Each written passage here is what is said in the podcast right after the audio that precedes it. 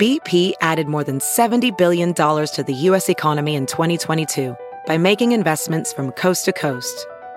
Investments like building charging hubs for fleets of electric buses in California and starting up new infrastructure in the Gulf of Mexico. It's and, not or. See what doing both means for energy nationwide at bp.com slash investing in America.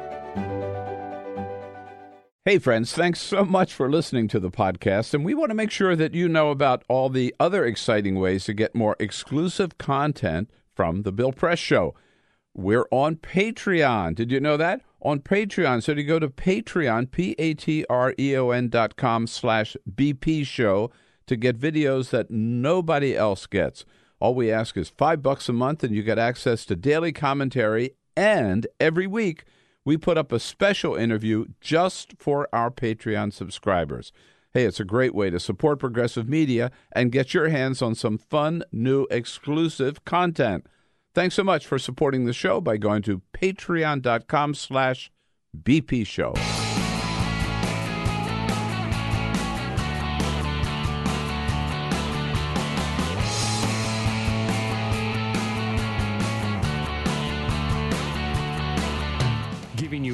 everything you need to fight the Trump administration.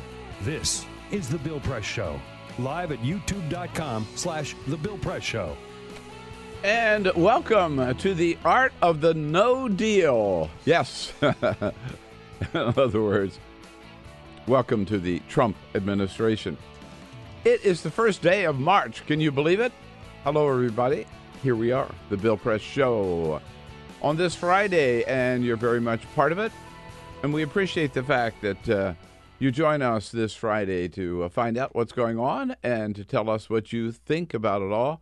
Lots and lots of news, of course. Uh, yes, uh, Donald Trump coming back from Vietnam, coming back from his second uh, wasted summit with Kim Jong Un, which just proves that that one-on-one diplomacy, which Donald Trump says is the key to to getting anything done, is the key, in fact, to getting nothing done. Uh, and not only that, but while he was there, he gives Kim Jong Un a pass on the brutal torture of Otto Warmbier, young American college student arrested uh, in North Korea. He gives him a pass just like he gave Mohammed bin Salman a pass on the brutal murder and dismemberment of Jamal Khashoggi. What does Donald Trump believe in, if anything? We got that. Plus, Michael Cohen back on the Hill yesterday for his third day in a row. A little leaks about what he might have talked about. And he stirred up so much interest that they're bringing him back on March 6th, which was the day that he was going to report to federal prison. He will re- be, be reporting to the House Intelligence Committee uh, instead. Uh, so, all of that to talk about and a whole lot more. Get ready to send your comments on all of the above, including, by the way, Donald Trump's sweetheart deal to get a security clearance for son in law. I mean, yeah, son in law Jared Kushner. Uh, your comments welcome on Twitter at BP Show, at BP Show. But first, This is the Full Court Press. All righty, just a couple of other stories making news. Here we go, Bill. all right, I'm ready. Bye bye, Bryce. Oh, man. Bryce Harper of the Washington Nationals is leaving town. Yesterday, it Sell was out. reported that he has signed a new deal with our rivals, the Philadelphia Phillies. That He is- hurts because they're so close. They're know. so close. And when the Phillies play here, this oh. town turns red. I mean, every Philly yeah. fans come down. Oh, yeah. and they're going to come down in a big way this Oh, next now. season. Whoa, don't you, you know, know it? it. Because they actually have a pretty good team.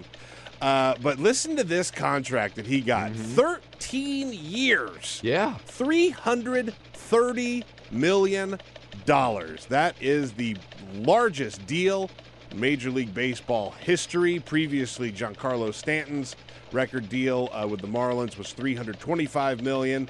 Bryce gets 330 million. Now, the fascinating part about this And is that's not- what he wanted. He wanted a bigger contract. he wanted a bigger that. Yeah. contract. He wanted a longer contract. Right. This the, the thing that's so crazy about this is, you know, usually when you see these long contracts, there are trade clauses and opt outs and things like that, so that you know you sign a deal for nine years. At four years, you could sort of reevaluate and see if you want to go somewhere else. There are no opt outs, no trade clauses. He is stuck there for 13 years, for better or worse. So he better perform. He is What, 20. what are the chances that he's going to last 13 years? at that job? Um, it's a very good question. I mean, look, uh, Bryce Harper was the MVP in baseball a couple years ago. His last season was okay. Yeah, The season before yeah. that was also okay. Mhm. So maybe he's on the maybe he's on the downward swing. Who knows? He's 26 years old. So when this contract is up, he's going to be almost 40. I'm not even sure if he's going to be able to play It's baseball. a real roll of the dice. Exactly. It's a total roll of the dice. It's a total roll of the dice. Anyway, we say goodbye to Bryce Harper here in Washington, D.C. By the way, uh, Joe Biden is in a little bit of hot water because he was giving a speech where he was talking about all the problems in Washington, and he referred to Mike Pence as, quote, a decent guy. Lots of people got mad about that. Obviously, then uh, Joe Biden had to come out and walk it back a little bit. uh, he was just trying to talk about how there are some decent people in Washington besides Trump, but clearly, clearly uh, did not mean it. Yeah.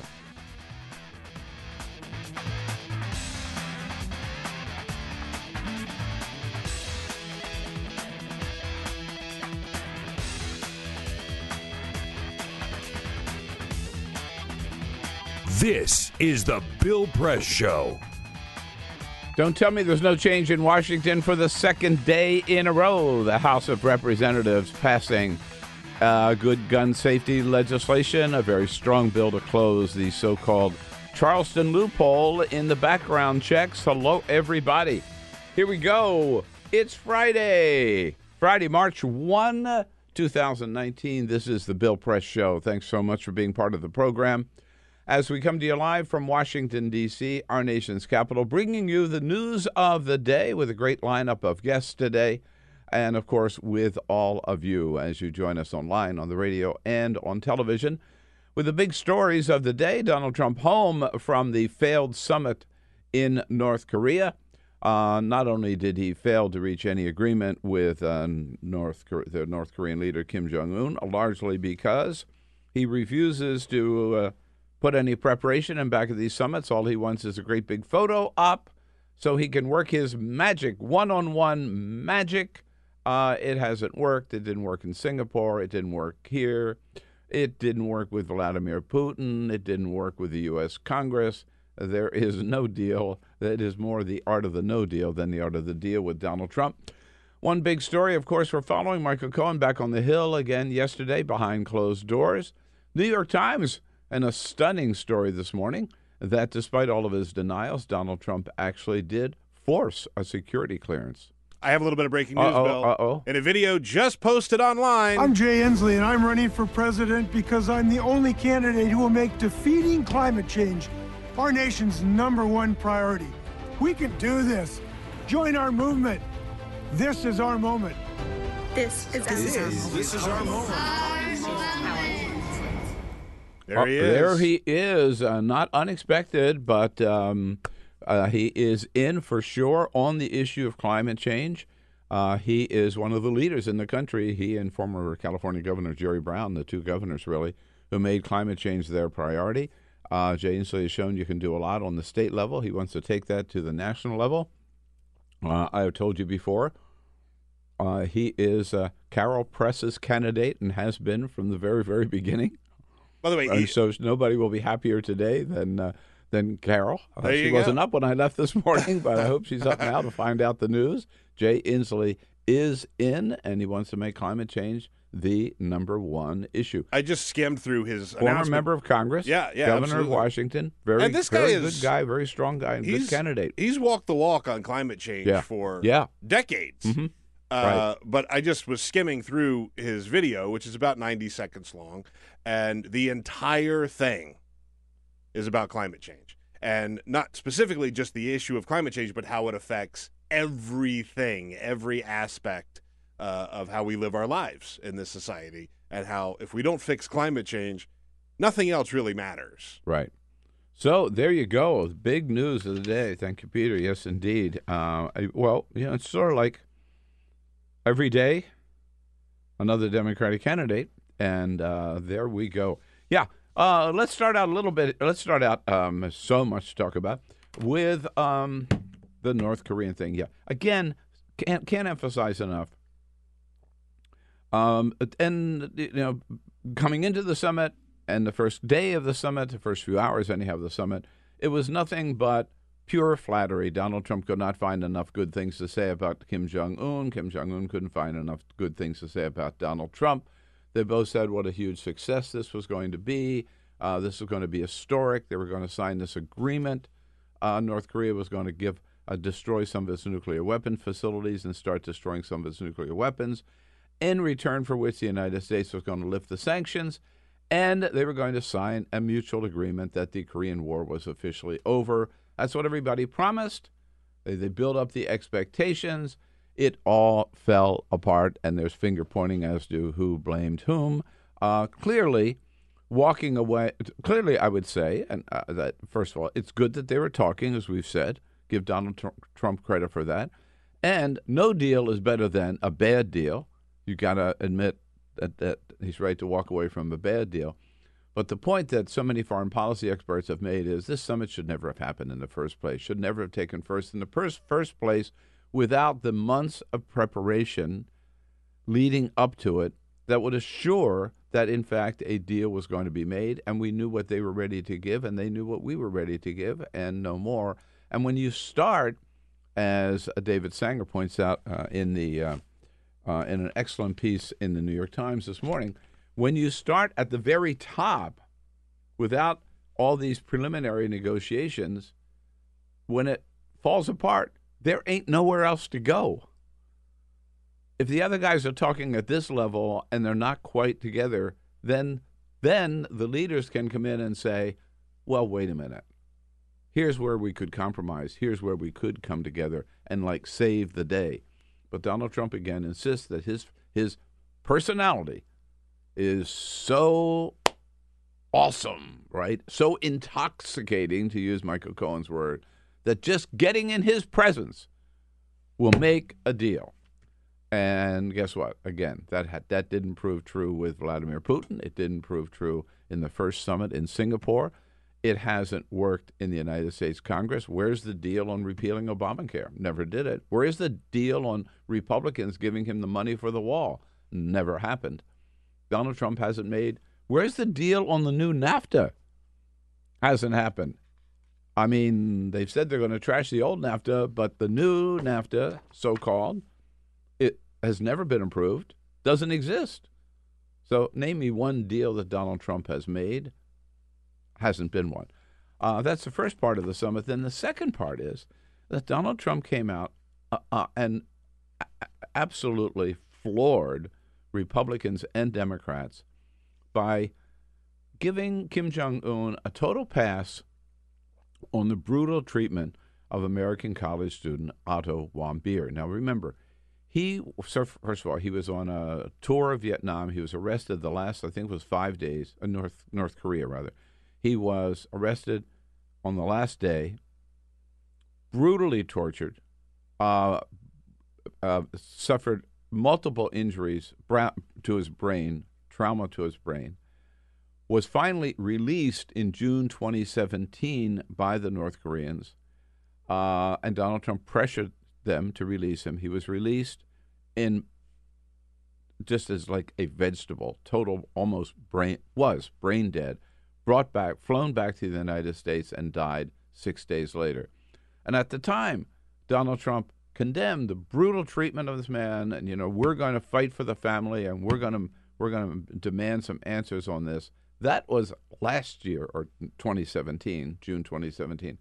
This year, this week, these last this last couple of days, and and uh, in Vietnam, at this meeting when the subject was raised at the news conference, Donald Trump just gives Kim Jong Un a pass, basically saying he told me he didn't know anything about it, and I believe him. Here's that exchange, just a little long, at the news final news conference after the failed summit in Hanoi with Kim Jong Un.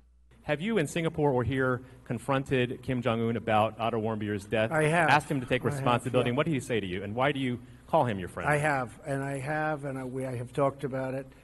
and I really don't think it was in his interest at all. I know the Warmbier family very well. I think they're an incredible family. what happened is horrible. I really believe something very bad happened to them, and I don't think that uh, the top leadership knew about it. I got the prisoners back. I got the hostages back. And Otto was one of the hostages, but Otto came back in shape that was not even to be talked about. Uh, I find it, I thought it was horrible. Now, the others came back extremely healthy, but Otto came back in a condition that was uh, just Yeah, because he just was terrible. beaten up Those in prison. Prisons are rough. They're Oh, rough oh, places. oh, that's it. Oh. And bad things happened. But I really don't believe that he was. Uh, he he. I don't believe he knew about it. Did, he- did he say? Did he tell you that he did not? Uh, did Kim Jong Un tell you? He felt directly? badly about it. Did I he did speak to him. He he- felt very badly. But he knew the case very well. But he knew it later. And you know, you got a lot of people. A big country, a lot of people. And in those prisons and those camps, you have a lot of people. And some really bad things happened to Otto. Some really, really bad things. Why- why are you But he call him- tells me he tells me that he didn't know about it, and I will take him at his word. Uh, and- yes, He tells me he didn't know about it, and I will take him at his word. How cowardly can you get? And think about what he says there. Again, can you imagine Barack Obama giving an answer like this? And how how they'd be all over him? Well, come on, it's a big country, you know. It's a big country. There are a lot of people, and and you know, in the prisons there are a lot of people, and bad things happen in prisons. You know that, and all all the time. And there are a lot of people in those prisons, you know, and uh, and all the rest of the hostages came home healthy, and uh, but mostly leading up to, he tells me he didn't know anything about it, and I take him at his word, which is exactly what he said about Mohammed bin Salman, who's saying, I didn't know anything about Jamal Khashoggi. After our intelligence agencies say, based on their intercepts, they know that it was MBS who ordered the killing of Khashoggi and who knew all about it and got calls from the consulate in um, in Istanbul before it happened, while it was happening, and after the, the the deed was accomplished. This is the same guy who said, in front of the entire world, Vladimir Putin told me that he didn't interfere in the 2016 election, and I have no reason not to believe him. So there you go. I mean, Duterte from the Philippines, he praises him. What is it, as Sherrod Brown, the senator from Ohio, asked, what is it about Donald Trump's total belief in autocrats and brutal killers? sends a message to dictators and around the world that uh, the President of the United States, with the values that we represent as a country, that he believes autocrats, when they when they lie or when they cover up or when they justify policies that that result in the deaths of innocent human beings. Yeah. Boy, those words are going to haunt him and should haunt him forever. He told me he didn't know anything about it, and I take him at his word. Why should, with all the thousands and thousands of people that have been killed at the direct orders of Kim Jong un, including, of course, as we know, members of his own family, why should we take Kim Jong un at his word for anything? Um, Donald Trump, uh, you know, all all I got to say is I'm glad Donald Trump wasn't around when um, Hitler or Stalin were in power. Can you imagine? Yeah. That's a terrifying thought I hadn't really thought about before, but my God. Oh, Hitler tells me he had nothing to do with that. He didn't know anything about it. And Yeah. I and I've no reason to doubt him. I take him at his word. Yeah. Yeah, I take him at his word. It's the same thing, right? Unbelievable. Um, well, the other thing that Donald Trump, uh, by the way, um, was caught on another, another lie, and that is again front page of the New York Times this morning. They've done a little investigation uh, into the security clearance for Jared Kushner. We knew before that the FBI and the CIA uh, initially said there. By the way, Jared Kushner, he just happens to be the man in charge of uh, some new peace agreement for the Middle East. He just happens to be the man in charge of one of the most important foreign policy priorities of this administration. Uh, and he d- could not get a security clearance. Uh, so there were rumors that uh, he finally got one. And the rumors that he got one because Donald Trump ordered them to give him a security clearance. Again, even though the FBI and the CIA raised some questions about uh, his past financial dealings, particularly with Russia, that made them hesitant to give a security clearance because they thought he could be maybe a Russian asset. Um, Donald Trump, over and over again, and other people uh, in the family, over and over again, denied that Donald Trump had anything to do with it. Here, um, he, well, first of all, let's in order, uh, looking back. Here's Ivanka Trump just a couple of weeks ago on The View, Ivanka, husband of Jared Kushner. Any special treatment? There are a lot of people that question whether you were given special treatment by the president, overriding other. Absolutely not. No special treatment, of course, she says. So then, previously, back on the 29th of January, Donald Trump sat down in the Oval Office, uh, famous interview, with a couple of reporters, Peter Baker and Maggie Haberman, and um, uh, Arthur Sulzberger, the publisher of the New York Times, and the two reporters. And Maggie Haberman asks him about, because they were investigating this at the time, about, again, his interceding on behalf of Jared Kushner. Jared's a good. I, I, was I was never involved with his security. I know that he, you know, just from reading, I know that there was issues back and forth uh, about security for uh, for numerous people actually, but I don't want to get involved in that stuff. Don't want to get involved in that stuff. Liar, liar, pants on fire again. Uh, the New York Times reporting this morning that in fact Donald Trump told then Chief of Staff John Kelly, "You got to give, give, and make sure make them give Jared Kushner a top security clearance." Uh, Chief of Staff John Kelly was so upset about that because it meant overriding the intelligence agencies that John Kelly wrote, put it in writing for the history books, put in writing a memorandum saying the president ordered me to override the CIA and the NSA uh, and the FBI and grant Jared Kushner a top security clearance. And by the way, the White House counsel, Don McGahn, who had also recommended against a security clearance for Jared Kushner because of all these past histories, McGahn put in writing a memo saying, I oppose this. I am doing it because I am ordered to do it by the President of the United States. Two pieces of documentation that the that the New York Times has, which prove that Jared Kushner has a security clearance today because Donald Trump made it happen. Uh, it just it just follows, of course, all the lies uh, of Donald Trump, which were pointed out again by Michael Cohen in his testimony before the House Oversight Committee uh, and um, and buttressed by Michael Cohen with a documentation. Speaking of Cohen, again, he was back on the Hill yesterday uh, with his attorney, Lanny Davis. Eight hours of testimony uh, behind closed doors with the House Intelligence Committee, after which um, Chairman Adam Schiff says, Yeah, we learned a lot, but um, we still want to know more, so he's going to come back. We had a long day, uh, but it wasn't a long enough day. Um, and we very much appreciate Mr. Cohen's uh, cooperation. Uh, he has obviously had three very long days. Uh, he'll be returning on March 6th for additional testimony. March 6th, coming back for additional testimony. And uh, I thought this was very revealing. This was testimony behind closed doors. So obviously, we couldn't watch it on television uh, or read the transcript not yet. Adam Schiff saying it won't be long before we'll know everything that Michael Cohen said behind closed doors. We will be, uh, at the appropriate point, releasing his testimony publicly.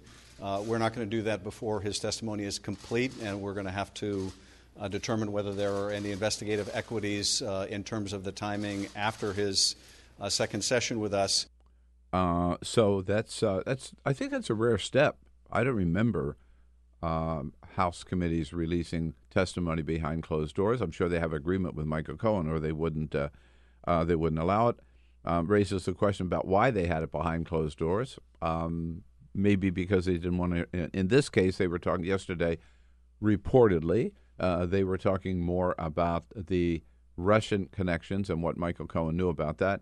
which could overlap and interfere with the Mueller investigation had they done the, the, the hearing publicly. Whatever, I'm speculating. It was not public, it was private, but they are going to release the transcript. Um, yesterday, also, the House of Representatives, for the second day in a row, uh, passing legislation dealing with gun safety. Uh, they did so the day before, closing, um, uh, uh, requiring a background check on all gun transfers and gun sales.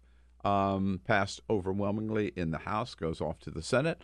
And yesterday, one more measure, and this was very, very focused on what's called the the Charlottesville, no, I'm sorry, the Charleston loophole, um, where the killer down at the Mother Emanuel Church in uh, Charleston was able to buy a gun because uh, um, they legally buy the gun because the feds had not done their background check within three days, and uh, so the way the law used to read, or still does, until this hopefully passes the Senate as well, um, which that's really a, a, big hope on my part. But at any rate, the law currently, if uh, if in three within three days they don't get an answer back, you get your gun. Uh, this law would extend it to ten days, uh, not just uh, three days. But it did pass yesterday, so the House is moving forward. Democrats in the House are moving forward with their legislative agenda, whether it's on voter uh, voting rights, whether it's on campaign finance reform, whether it's on prescription drugs, or whether it's on gun safety, or overturning the president's emergency declaration. Uh, Nancy Pelosi and House Democrats uh, are not just holding hearings looking into Donald Trump, which some people claim that's all they would do. They've got a legislative agenda. They're moving forward with it. In the Senate yesterday, an unusual move as well. We know that the House resolution uh, uh, to overturn, to nullify the president's emergency declaration uh, passed on Monday overwhelmingly. Uh, it has to be voted on in the Senate within 18 days. Mitch McConnell cannot just bury this one. Um, and we know now that the, it needs four Republican votes plus all the Democrats in the Senate to pass. Uh, we know they have at least three Republican votes, and one of them, Senator Susan Collins, yesterday uh, introduced um, a Senate resolution, the echo, if you will, of the House resolution, together with Senator Tom Udall from New Mexico, bipartisan approach, again, saying the emergency declaration is invalid, it's unconstitutional, it's unnecessary, it's wrong, and they're trying to overturn it. Here's the good senator. The failure of Congress to pass funding in the amount the president prefers cannot become an excuse for the president to usurp the powers of the executive branch. And that is that is the very point um, that um, even Senator conservative Senator Thom Tillis made as well that this is a usurp- usurpation of the powers, the purse powers of the Congress, and therefore is unconstitutional. Um, so um, I was at CPAC yesterday. Yep, there he was, the Conservative Political Action Conference, for the very first time on a political panel uh, in front of the crowd. And you will be glad to know that they booed me roundly and loudly and long, and I didn't care. You look thrilled about it. Actually. I was thrilled yeah, about it. Yeah, yeah. actually. Uh, but I'm I, just uh, glad you're here in one piece. so am I. Well, I had a body man uh, Yeah. while I was there. Yeah, I had a high school student to protect me from the mob. Yeah, Great. But I, I, I got to tell you, these are the true believers, uh, and and you know, this the thing about CPAC, this used to be the fringe element of the Republican Party. There were times when mainstream Republicans, if you want to call them, would even question whether or not they should go to CPAC. This was CPAC was the where the Tea Party came from, right? Really, uh, really. Uh, uh, uh, I mean, out of those um, rallies, CPAC rallies, and now look what happened. The CPAC fringe element is now the Republican Party of the United States. I mean, they have taken over in the person of Donald Trump. And today, Mike Pence will be there, and tomorrow morning, Donald Trump will be there. Um, and of course, the big theme at CPAC, and it came up right away in our panel, uh, and former White House or Trump aide, I think he was in the White House very briefly, right? Sebastian yeah, I forgot what he Gorka. did there. Yeah. but he was out. He was one of the first ones out. I forget whether he actually made it into the administration or maybe just to the transition. So, um, and boy, they got to say, the boogeymen at the CPAC conference, Alexandra Alexandria Ocasio Cortez, the Green New Deal, and socialism. Here's Sebastian Gorka. It's a watermelon. Green on the outside, deep, deep red communist on the inside. They want to take your pickup truck. They want to rebuild your home. They want to take away your hamburgers. This is what Stalin dreamt about but never achieved. No, not oh, my hamburgers. Oh yeah, not my pick 'em up trucks. Give me back my pickup truck. I mean, this is it. I mean, you know, again, I keep coming back to this. I find it just stunning. First of all, the Green New Deal is a. I pointed this out yesterday. They didn't want to hear it. Is a big idea, but it's a non-binding resolution. If they pass this resolution in and of itself, it doesn't accomplish anything. It just sets some goals out there. And the goals are that we ought to have a think about this now. The goals of the Green New Deal. Big, big plans, right. Big dream, as Nancy Pelosi called it. That we would have high speed rail in this country, a whole network of high speed rail, like France, like Germany, like Japan. Oh no, but if we do it here, it's communism, it's socialism that we would have universal health care, that we would have a fossil free economy and energy plan at some point working into that. That we would have, I, think I mentioned universal health care, that there would be a living wage. Yeah, that all buildings would be retrofitted to be energy conservation for energy conservation. I mean, this is what they brand as socialism. This is just good government. This is just a good life for the American people um, but they call it socialism. But you know what? Let them call it socialism. I don't care. I don't think it rings true anymore.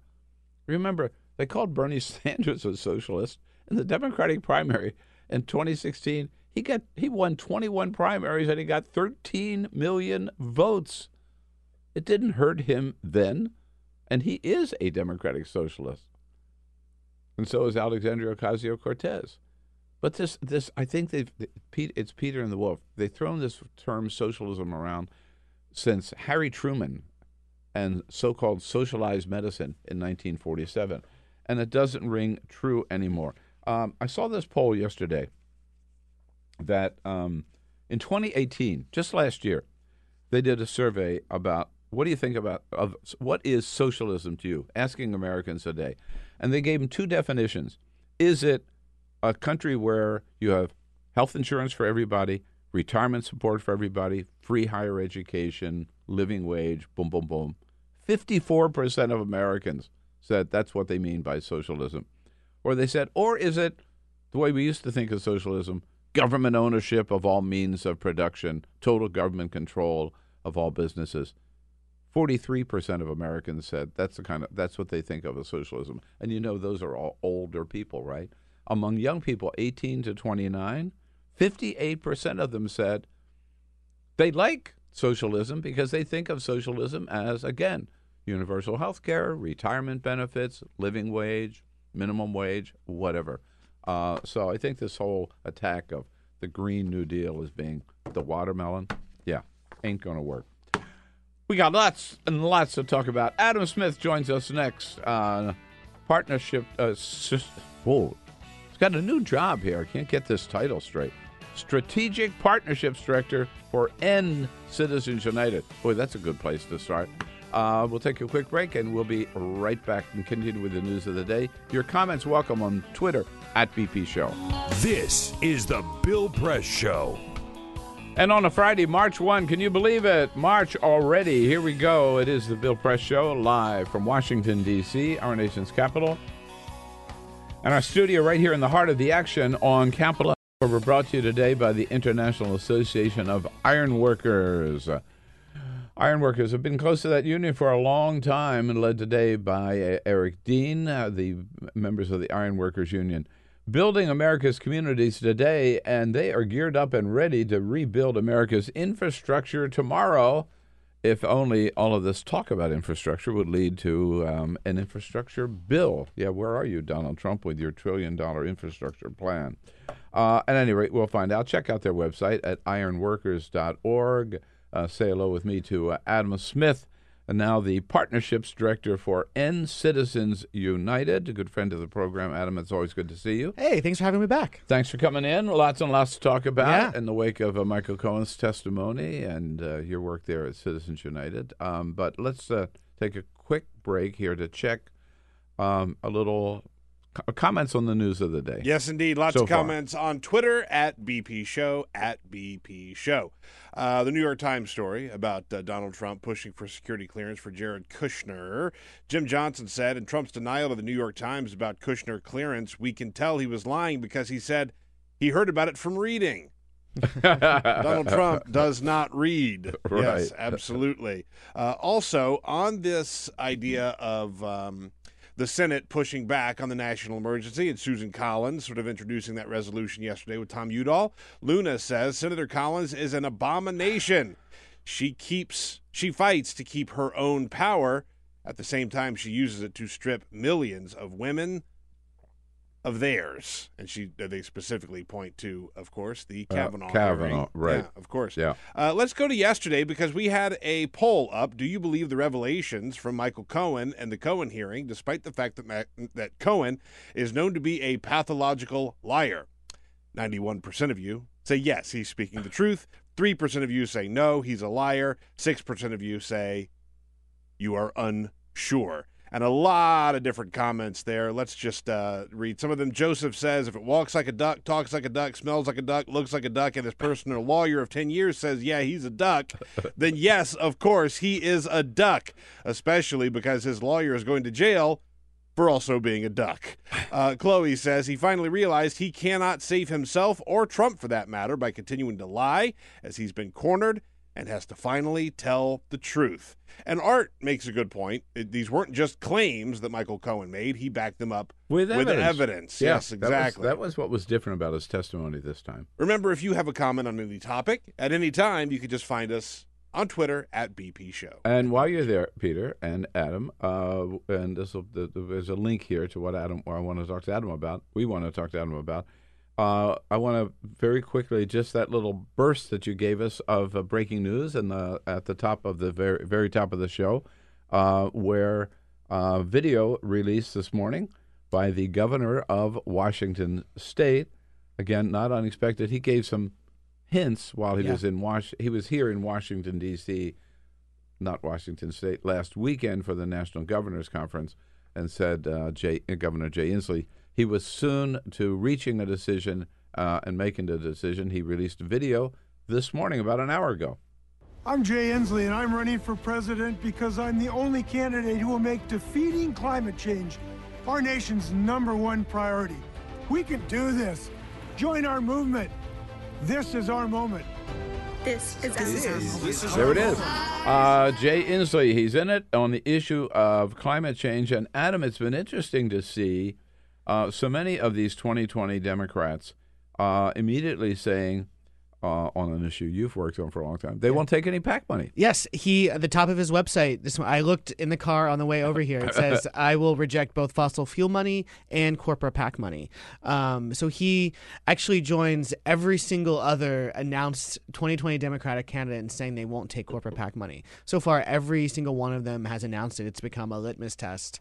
Um, some of them have added other other Right. things like lobbyist money or PAC money in general, but they're all really putting this issue of uh, corporate money in politics front and center in the campaign. And a couple of them have said they will only take small dollar d- uh, contributions. Uh, right? I mean, I'm not sure if they've said that, but um, they had like Elizabeth Warren said she won't go to in-person fundraisers.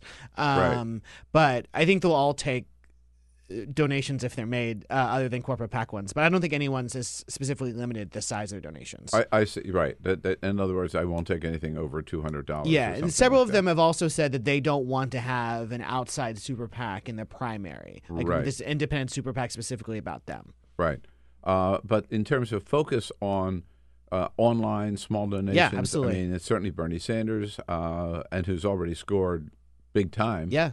Uh, since he announced Yeah, I, I think ago. that's part of the reason you take the corporate PAC pledge because it shows voters you're serious um, about like taking on the system, and that I think it really uh, it builds trust and endears. Uh, cans to voters who are tired of this system and they say, oh, they're going to reject corporate PAC money. I need to help them make up for some of what they're missing. All right. So, um, and Citizens United, what is your role in uh, uh, looking at these campaigns? Sure. So uh, my job is to help pass HR one, the For the People Act, which we'll talk about in a little bit, uh, which is a bill in Congress to big reform Mhm. bill. Um, it's to uh, help make sure we have the biggest coalition um, out there working on these issues, um, and to make sure that we're lifting up all of the good things that members of Congress are doing to pass reform. So, HR one is a multi-purpose kind of piece of legislation, and it is the first legislation introduced by the Demo- new Democratic majority in Congress. Yeah, it absolutely it sets the priority. They said we want this bill to be first. Right. Uh, we, we should point out the House Oversight Committee under Chairman Elijah Cummings had a, held a hearing. There have been five hearings: uh, House Oversight, uh, Homeland Security, Administration, um, Judiciary, and then uh, House Administration had another markup. Had a markup on the bill on Tuesday. Right. Uh, th- I, I just wanted to make that point because all this theater at the beginning of the Michael Cohen hearing between Mark Meadows and Jim Jordan and Chairman Cummings Yeah. about what a disgrace this is that the first hearing that this committee would have the, under new leadership would be to have Michael Cohen as our first witness. Well, it wasn't the first hearing by far, and he they had the hearing on HR one. They had a hearing on prescription drugs, And I, I believe they had Meadows multiple. those hearings. What's that? I believe Meadows was at those hearings. Sure, he was. I was. I think so too. He's a member of the committee, Yeah. and Jim Jordan is a ranking member, Right. So they knew they were just lying, Yeah. right? And they had other witnesses too. So, um, anyhow, uh, they've been caught in that lie as well. Um, but so H, HR one, and a part of it, to say it's multi-purpose, uh, but part of it would be um, to um, go as far, I guess, as the Congress could go in campaign finance reform. Yeah, so there there are three main components of this bill. One is uh, voting rights, um, expanding, protecting the right to vote, making sure our election infrastructure is secure. Mhm. Um, another another one is ethics, making sure public officials are not profiting off public interest, um, overhauling our federal ethics rules, preventing members of Congress from serving on corporate boards, that sort of thing. And then the third one, uh, which is of course near and dear to me, is the money and politics component, um, which is things like uh, disclosure of dark money, uh, restructuring the FEC, and importantly, um, uh, would create a small donor public financing system for our elections, so candidates will be able to run and win office on the strength of their grassroots support. Uh, matching dollars then Matching for- funds, yeah. for Mhm. grassroots support. Yep. right. Yeah. Uh, and meanwhile, what is happening on the Citizens United front? So, which uh, would take a constitutional amendment. yeah, so or, there- or another Supreme Court. Yeah, there is a um, the HR one does have a sense of Congress that we need to be the Congress needs to be able to um, uh, set common sense limits on campaign spending and fundraising. Uh, but because of the way uh, constitutional amendments and bills work, the amendment itself can't be in HR one. Yeah, but right. there is a separate Democracy for All amendment that has been introduced in the House, and I think that'll move forward. We still have uh, grassroots campaigns around the country um, of state legislatures and uh, town councils and all of that sort of stuff, uh, trying to overturn Citizens United. And sort of what at End Citizens United, what we try to do is build political power to do it. You know, we need um, people to win elections because they promise to take on our broken system. And um, you know, I will say, you know, in the 2018 election. Um, w- 36 members of the freshman class rejected corporate PAC money in their campaigns. Mm. 27 of those were in flip seats. Um, you know, last October, 100 How House- many won? Uh, well, 27 of the people who won were in flip seats. Uh-huh. Uh, 36 of the winners rejected corporate PAC money. Oh, Um, 36 winners. Yeah. 36 winners in the freshman class. Got it. yeah. Yeah. Um, and you know, early in our, like uh, last October, like a hundred of these candidates said we want reform to be the top priority. Democrats took the majority, and then reform was HR one. So Right. they're really delivering on that promise that they made on the campaign trail. It's amazing. I mean, that they've proven, just like on the gun issue as well last time uh, in 2018. Yeah. Right. Uh, freshmen, but those those elected proved you can do without corporate PAC money. Yep. You can take on the NRA and still win. Yeah, absolutely. I mean, people are just people are just tired, like right? They, I mean, there's a lot of reasons people voted for Trump, but I think one of them was they believed what he said about we need to drain the swamp, we need to like reduce the power of donors, we need to end corruption. They want someone to take a hammer to the system, and I think all these freshmen, by leading by example and rejecting corporate PAC money, and then saying I will make reform my first priority, they built trust with voters who were just really cynical about politicians in Washington. Right.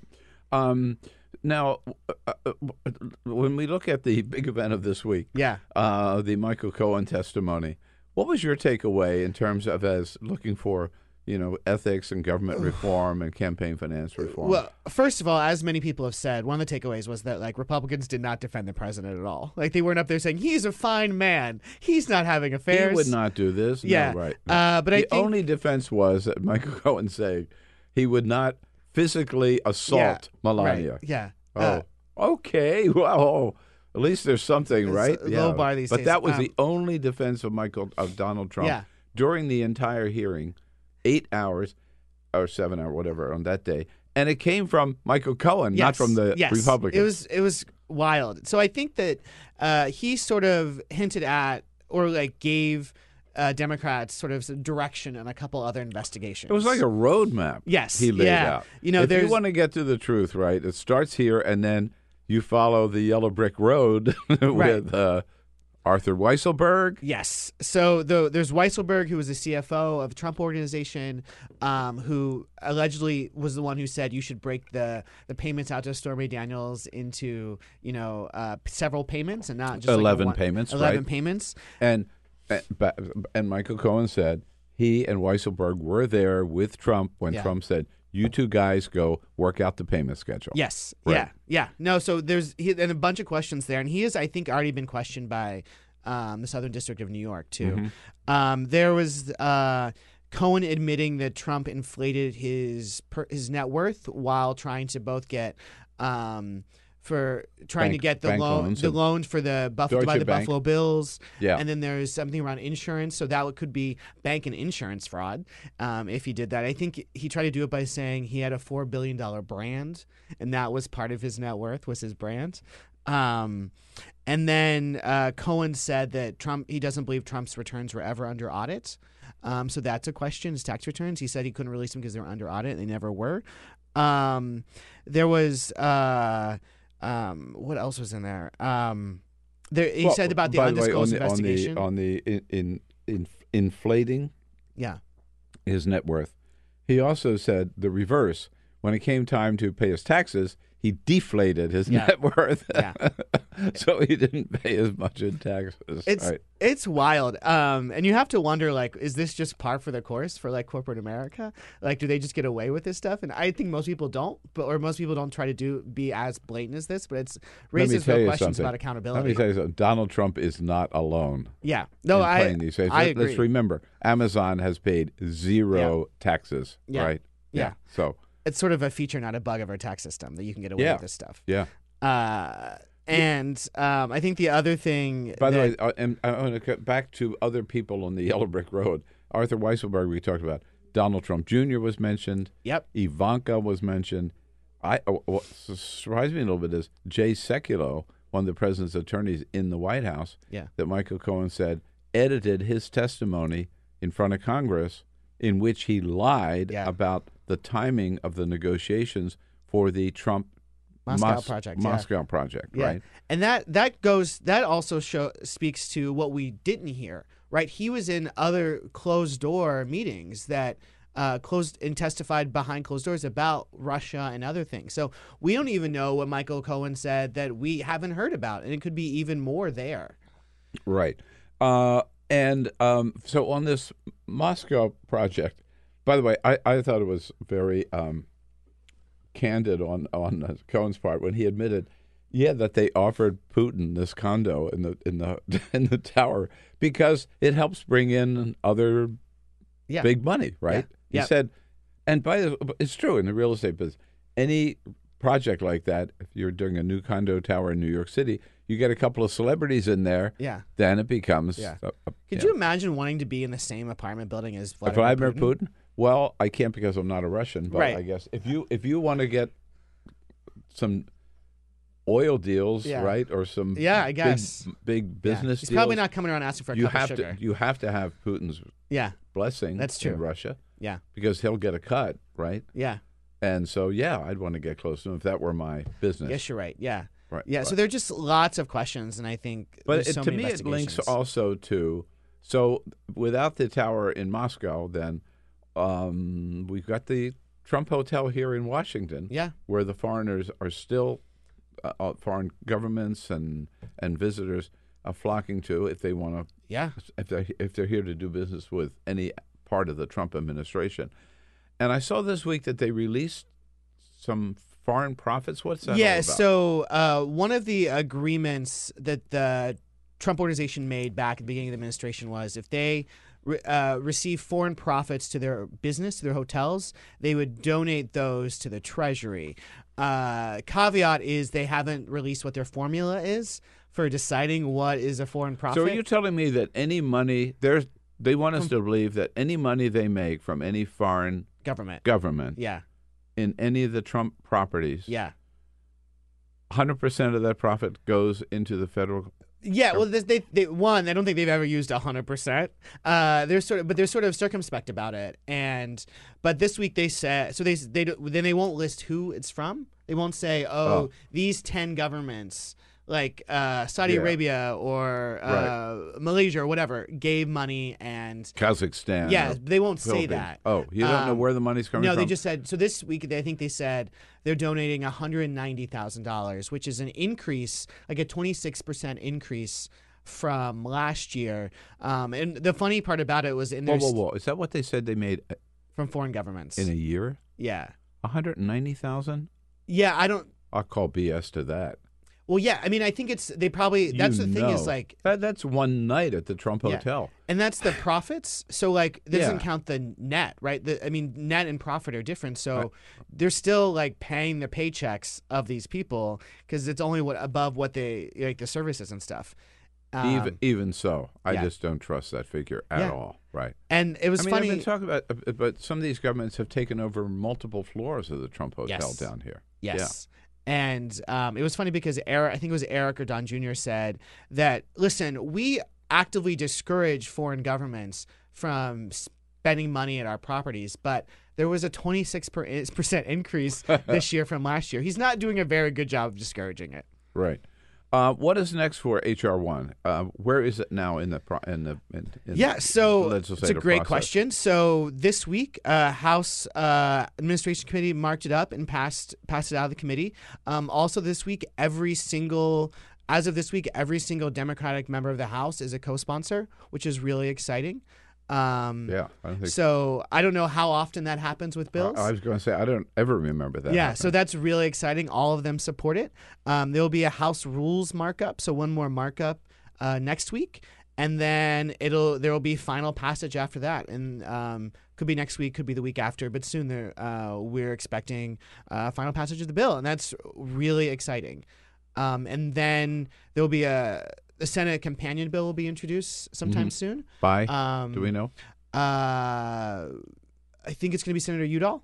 Um, and so he will introduce that companion bill soon. And um, I think over the next, you know, year and a half, two years, we're just going to see House Democrats continue to talk about these issues and uh, let people know that they passed HR one. They're trying to move money in politics issues and show voters that this is a really important issue to them. Right. Um, uh, and it is an issue on which uh, there's pretty broad bi- bipartisan support, isn't there? Oh, definitely. Yeah, this is the one of those issues that like scores as well as like apple pie when you when you go talk to voters, right? Americans just really overwhelmingly support these policies. Um, it's only partisan here in Washington, right? If you go talk to voters out in uh, in the rest of the country, whether they're Republicans, Independents, Democrats, they all say we need to like reduce the power of big money. We need to reduce the power of lobbyists. They all agree. Uh, yeah. Um, maybe I- I guess, except the entrenched Republicans, right? Yeah, no, I think that's right, and that's why. Do- you've is there any bipartisan support in the House? Uh, for HR one, there aren't any Republicans on board. There are a couple of pieces in HR one that have bipartisan support. A lot of these are a lot of HR one is parts of other bills, um, and there are some that have bipartisan support.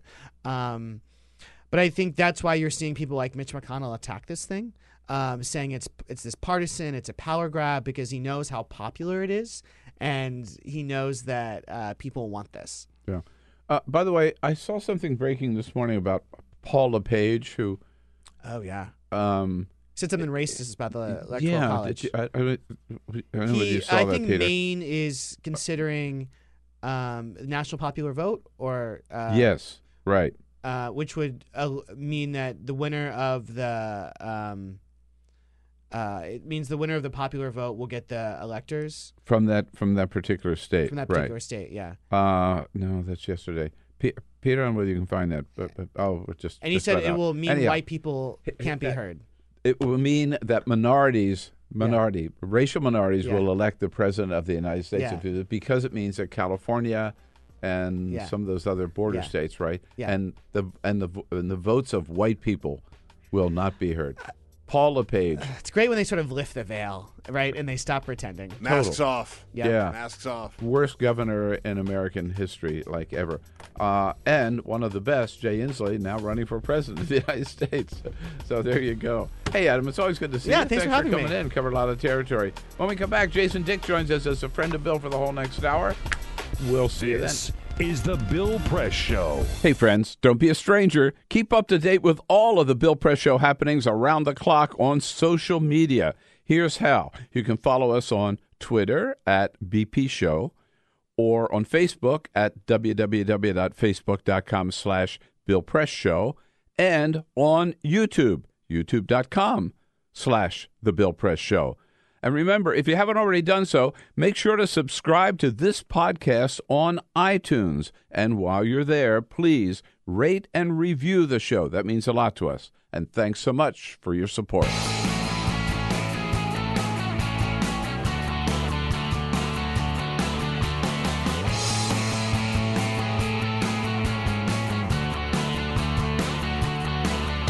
Giving you everything you need to fight the Trump administration. This is the Bill Press Show. Live at youtube.com slash the Bill Press Show. Welcome to the art of the no deal.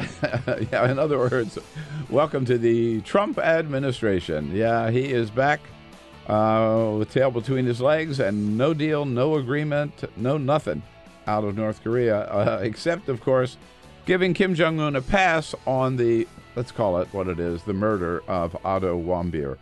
Hello, everybody. What do you say? It is the Bill Press Show. It's a Friday, Friday, March 1. Can you believe it? Here we are already in the month of March 2019, coming to you live, as always, from Washington, D.C., our nation's capital, and our little spot in our nation's capital, right in the heart of the action, in our studio on Capitol Hill.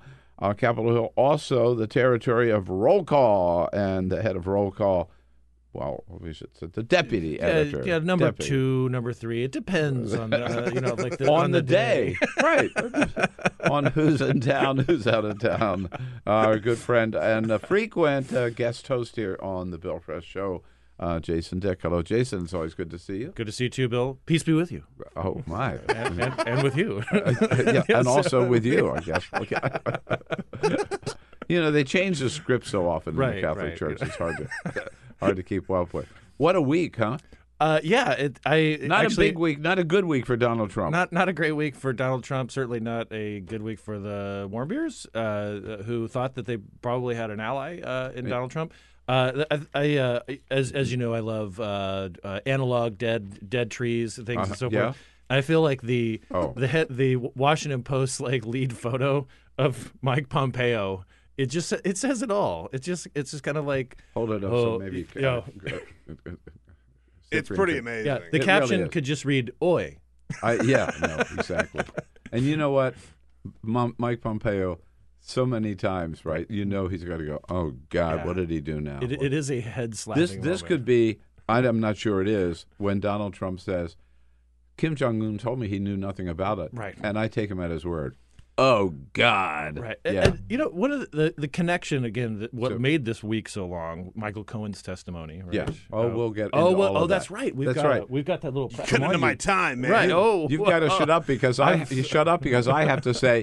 But first, This is the full court There you go. Just a couple of other stories making news. Let's go up north because the Yukon Striker is about to open.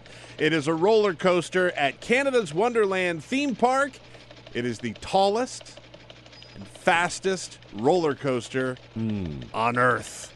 The Here are the Yukon details. Striker. The Yukon Striker. That's Here's not the University of Connecticut striker. That's right. That's, that's it's the- right. That's a very good point. Thank Yukon you for Gold. clarifying. Thank you for clarifying. The Yukon Striker stands at 223 feet tall. There is a 90 degree drop that takes you all the way down to like an underwater mining shaft. There's a little tube that you go Oh, into that takes you underwater. It is also the fastest roller coaster. Reaches speeds of 80 miles Oh, God. per hour. Again, if you want to go see this, you could go up to Canada Wonderland to go see it. I'm I'm not much of a roller coaster guy. there are so many reasons I will not be on that roller coaster. Yeah, yeah, I've done I've done the cyclone once up in up in uh, Coney Island. Uh, That's all I need. yeah, You yeah, know, exactly. I was scared mindlessly, and I'm like, that's that's it for me. I can think of three reasons that I don't need to ride it. It's the tallest and the Yeah. fastest.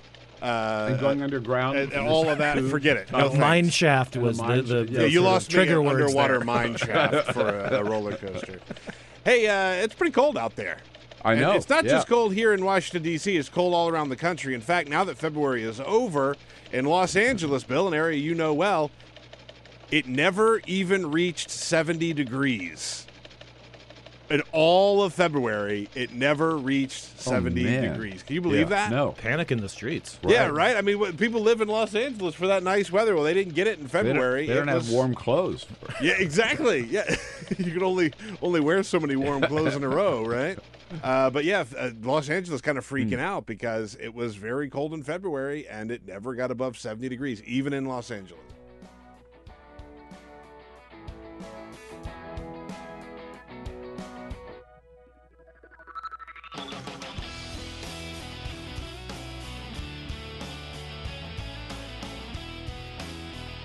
This is the Bill Press Show.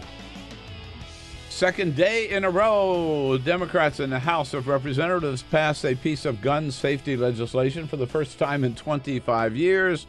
Who says elections don't have consequences? Elections don't matter. Big change. In fact, you can see it happening every day. Hello, everybody. Happy Friday. On a Friday, March 1, uh, we welcome you to the Bill Press Show, coming to you live again from Washington, D.C., our nation's capital all the news of the day. Michael Cohen making his uh, third appearance this week on Capitol Hill. They liked him so much they have invited him back on March the 6th. He will be back to testify again in front of the uh, House Intelligence Committee. Um, big secret uh, behind closed doors yesterday, but uh, Chairman Adam Schiff says they're going to release a transcript uh, before too long, so we'll be able to uh, know, in fact, everything that was said privately yesterday. So good to see you as we join you online on YouTube, youtube.com slash The Bill Press Show, as we join you nationwide on Free Speech TV. Hello, Chicago on WCPT, uh, Chicago and all the uh, surrounding Chicago area. And now in the big mayor's race uh, runoff up till April the 2nd. We welcome you all. Good to see you. And uh, we welcome uh, Jason Dick, con- deputy editor of Roll Call, rollcall.com, right? Yes. CQ Roll Call. No, roll call, just rollcall.com. It does work. Yeah, yeah. Rollcall.com. Yep. Uh, and uh, a, a frequent guest host here on the Bill Press Show. It's nice of you to come in in your secondary role today. I mean, It's- it's very nice to be here. and here. not push me out of the seat here when you walk in. Well, the hour's not over yet. Oh, so- that's true. There is time. There is time. Sharpening the knives. Um, uh, so we started this morning with a little bit of breaking news. Uh, at the very moment that we went on the air, there was a video released uh, from Washington State. Here he is. I'm. Jay Inslee, and I'm running for president because I'm the only candidate who will make defeating climate change our nation's number one priority. We can do this. Join our movement. This is our moment. This is This is our moment. So there he is. He is in. He says that's his issue. It's, and um, uh, he's the first governor, Mhm. uh, former member of Congress, but now governor. And as governor, he did a lot uh, for at, at the state level, just Right. like Jerry Brown did in California, Right. Uh, to adopt policies to combat climate change. Um, what do you think? Got a shot? Uh, I I absolutely think he has a shot, uh, and and one of the reasons is that it's such a huge field. I mean, we we saw this with the Republicans in 2016. Yeah, you know they had yeah. this gigantic field, and and it didn't it doesn't take a whole lot to get 25 30 percent in Iowa, uh, and then and then you know you have momentum, you have fundraising and so forth. So if you and if you have a message, I mean, I think one of the things that's interesting about the particularly the the senators who are running uh, for for the Democratic nomination, they're they're they're clouding each other's messages. You know, Cory Booker yesterday introduced uh, marijuana legalization uh, legislation to, to and and he sort of piggybacked on that and saying like we need to decriminalize this, we need to get you know like do away with this ridiculous notion that you just throw everybody in prison, and then it became sort of a criminal justice sort of thing, and that this is one of Booker's big legislative achievements. But like this isn't that f- different than a lot of other Democratic senators because they all Kamala Harris Right, talks about cri- right. uh, uh, criminal justice reform. Right. And and so the I mean when when you have so many people trying to get an edge, I mean Inslee right out of the gate, right out of the announcement, this is about climate change. I mean this is big big topic things. He probably sees that it's not only a good policy from his perspective and the perspective of the state, but this is what young people in particular, the biggest growing part of the electorate care about. If I could just jump in really quickly, we just put up a poll uh, on Twitter at BP Show at BP Show. Uh, what is the most important issue for you in 2020? Uh, we give you a couple different options. Remember, we can only put four up uh, because it's Twitter: uh, healthcare, climate change, immigration, or other. So I figure th- we figured those were the, the three big Yeah, ones, and then you get the Uh-huh, other as right. well. Uh, so go uh, vote right now at BP Show at BP Show. Well, very interesting, and I think that does distinguish him. It's not that the others are bad on climate Right. change, but they're not climate change deniers. Right. But he's saying, "This is my issue," and when I think about it, uh, listening to you here, I was just running through kind of the candidates.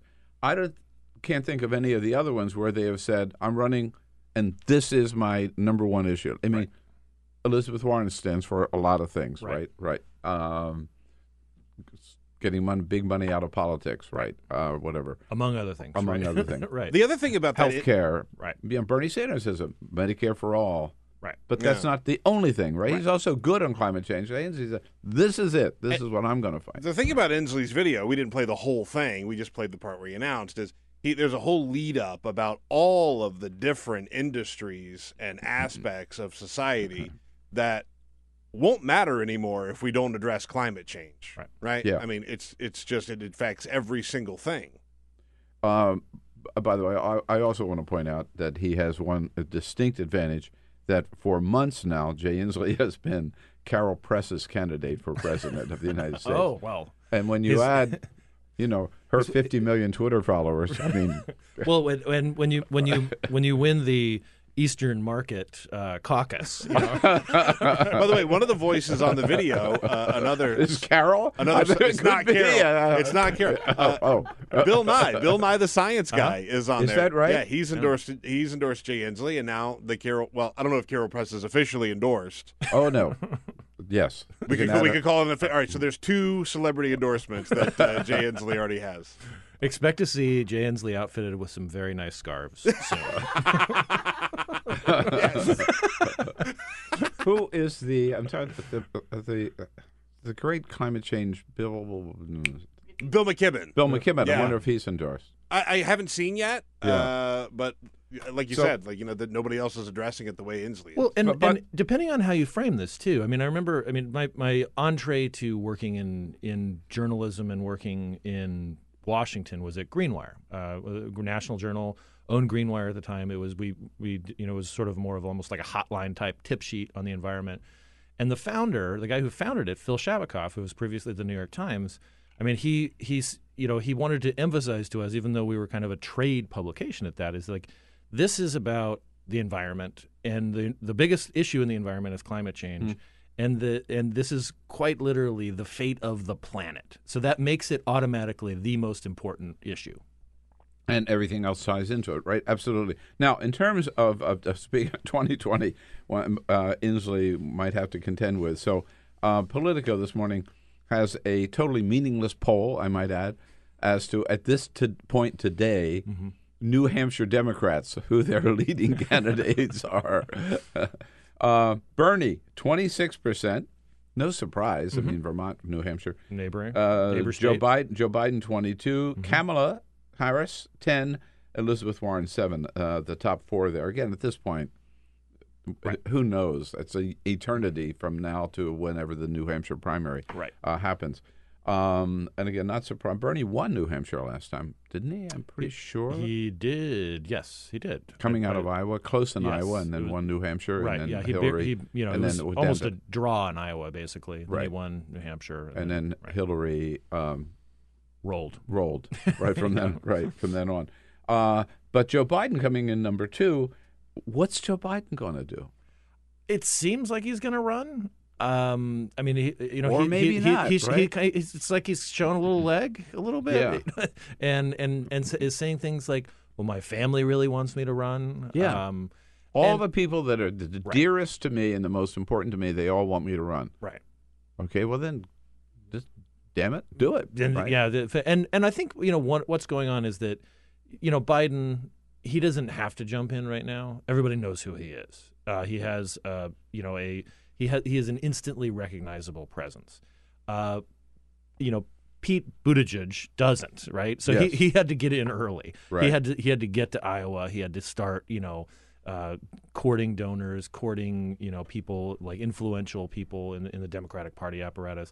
I mean, Right. some somebody like him, you know, who's on the opposite end of the spectrum in terms of experience and and so forth. He he has to he has to work the phones a little bit more than Uncle Joe.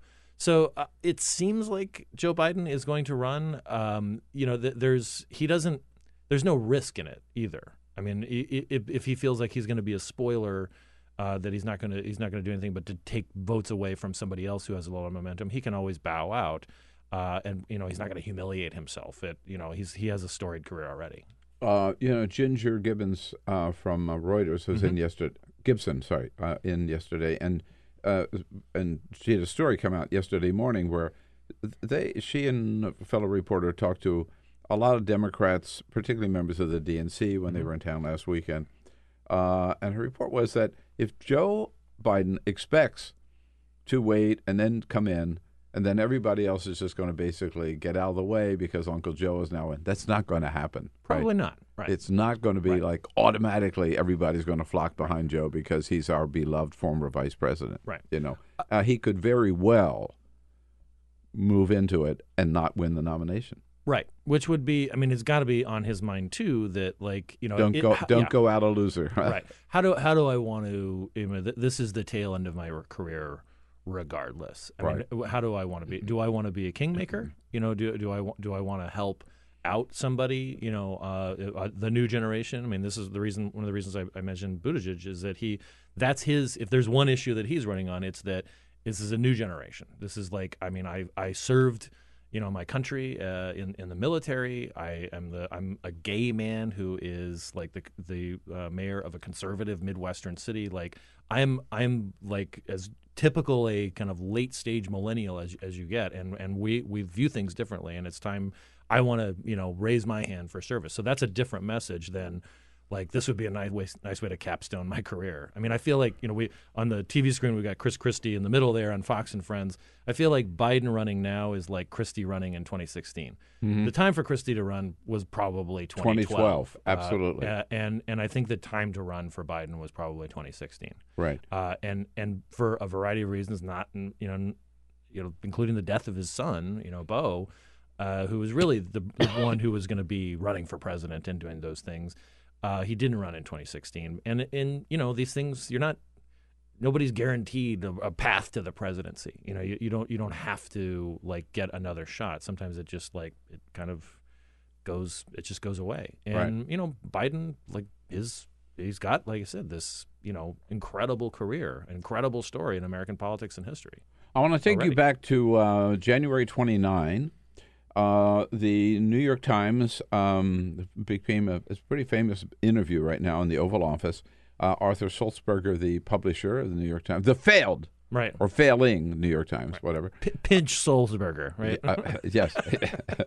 uh, was invited down to meet with the president, and he said, Well, I want to come in, um, not just have a little dinner, let's have a real serious interview. Mm-hmm. And I'll bring along Peter Baker and Maggie Haberman. And Maggie raises a question uh, in this interview about something that they obviously were working on at the time, which was was there a sweetheart deal forced by the president to get son in law Jared Kushner a security clearance? Here's that little exchange. Jared's a good. I, I was I was never involved with the security. I know that he, you know, just from reading, I know that there was issues back and forth uh, about security for for numerous people actually, but I don't want to get involved in that stuff. Oh Uh, no, no, no. He's a good boy, though. yes. so uh, the New York Times reporting this morning that actually uh, Kushner had been turned down for a security clearance, top security clearance by Imagine the that. by the CIA and the FBI and the NSA and all of them because of his ties, financial ties with Saudi Arabia and Russia, and therefore should not be cleared. Trump, according to the New York Times, forced John Kelly, chief of staff, ordered him to get Kushner a security clearance. Uh, Kelly was so upset about this, he put it in writing, basically saying, I'm doing this because the Yeah. president ordered me to. The White House counsel, Don McGahn, op- um, recommended against it. He put in writing that he was only doing it because the president Mm-hmm. ordered him to do so. Pretty embarrassing. And here's Kushner now out on the world stage, right? Uh, leading the Mideast peace talks and meeting with Mohammed bin Salman in, Sa- in Saudi Arabia this week. Right, and it you know I when I when I read stories like that, and even you know before like when this first came up, even bef- before this January meeting about like how could J- how how could Jared Kushner, who has all these debts and all you know with, like related to his real estate empire. Uh, and so forth, and whose father was put into prison by Chris Christie, of all people. Christie, his name just keeps coming up.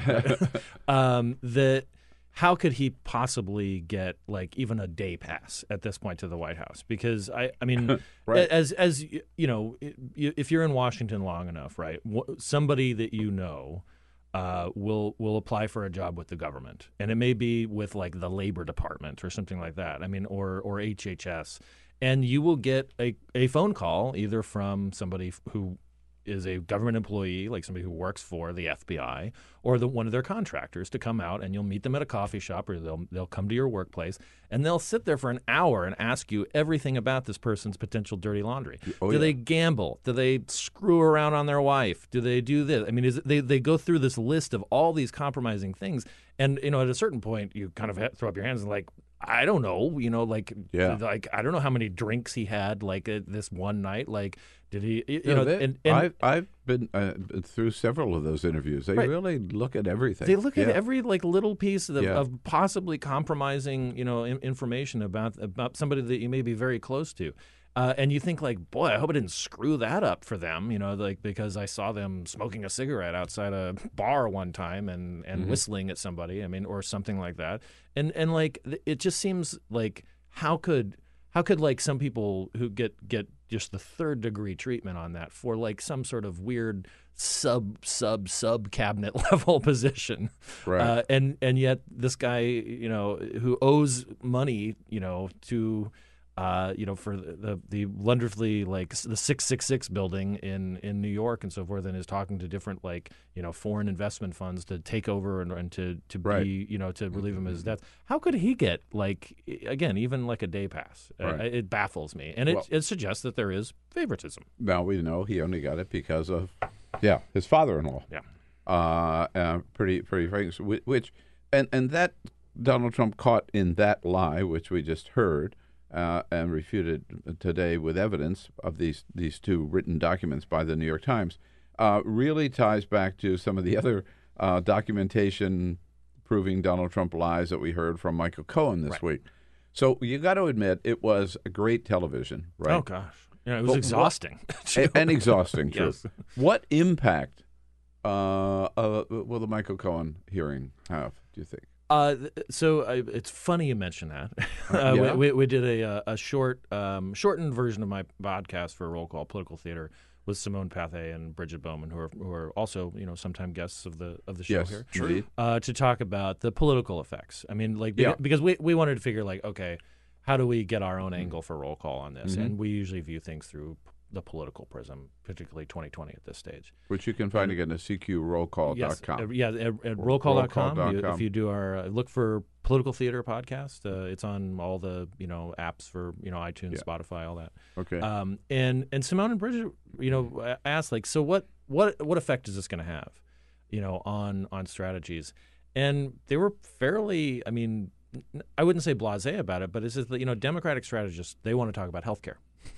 They want to talk about like i the issues that are animating their base and their and and also bleed into portions of of uh, the electorate that's not their base. Uh, everybody is worried about healthcare. You know, everybody has a healthcare horror story. Uh, the more evidence we see of climate change, they want to talk about that. And it, it seems like the, in their meetings, with particularly with Democratic strategists, they the the Democrats are like, this is going to play out regardless. Trump uh, and and the drama surrounding him and Cohen and all this stuff. This is always going to be playing out.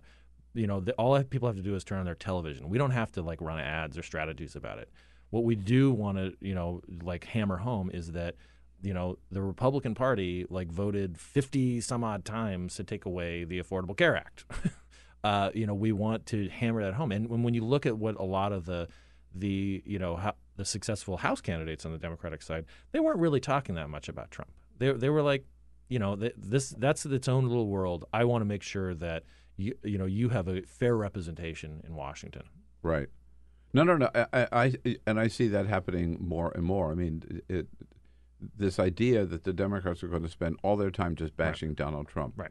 And they're not. And it's again, they don't have to, right? Because Donald Trump does a good job of, like this Otto Warmbier stuff, which we're going to talk with Nahal Toosi about, uh, you know, in the next uh, in the next half hour.